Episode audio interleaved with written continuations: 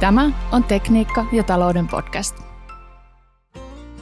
Veijo Miettinen, V-tyylin johtamisoppia. Tiedätkö, mitä ovat The Granolas ja Magnificent Seven? Ensin mainittu koostuu Stocks Euroopan 11 yhtiöistä, jotka ovat keränneet puolet koko indeksin noususta viimeisen 12 kuukauden aikana.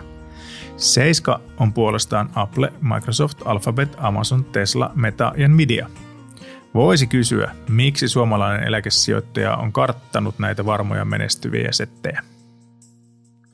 Julkisen rahan sijoittajille pitäisi antaa vuositodistukset vertailukohtana kansainväliset käyrät. Huonoin neljännes pitäisi erottaa ja bonukset myöntää vain trendien ylittäjille. Viime viikko oli monessa suhteessa historiallinen, mutta yksi tärkeimmistä uutisista hukkui marginaaleihin. Ensimmäistä kertaa 50 vuoteen USA palasi kuun pinnalle – Tosin ei NASAn, vaan Intuitive Machines-yhtiön Odysseus-raketilla. Suomessa sosialisoidaan, USA yksityistää jopa avaruuden valloituksen. Tästä on hyvä siirtyä kirjaan, jota luin hiihtolomaviikolla. Se on jokaisen kollegan must-lukemista tänä keväänä. Walter Isaacsonin järkele Elon Musk antaa käsityksen siitä, miten Magnificent Seven yhtiöitä operoidaan, millainen on maaninen V-tyylin johtaja ja miten sotketaan perhe- ja ihmissuhteet. Kirjassa on tukuttain nerokkaita oivalluksia ja rehellistä kerrontaa virheistä ja onnistumisista, mutta myös tuhti annos pomoportaan sekoilua hyvässä ja pahassa.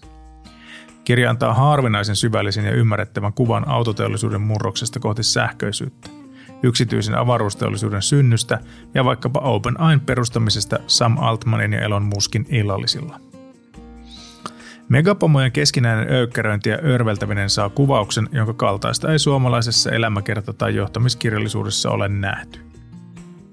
Jokaisen inssipomon tulisi ostaa kirja alaisilleen, jotta he ymmärtäisivät olla onnellisia, että oma pomo ei ole kuin Elon Musk. Naapurissa oli draamaa.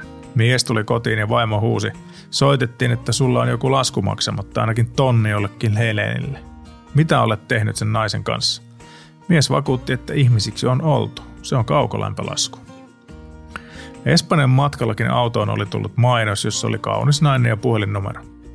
Mutta eihän Audin omistaja mene uuden karheaa menopeliään huolottamaan escort serviceen, sehän on Fordin liike. Kaveri kertoi kerran valittaneensa kotonaan, että puoliso on 30 vuoden ajan korjannut hänen sanomisiaan. Siihen puoliso oli vastannut ei, vaan 31 vuoden. Oikein hyvää päivänjatkoa. Toivottaa Veijo Miettinen.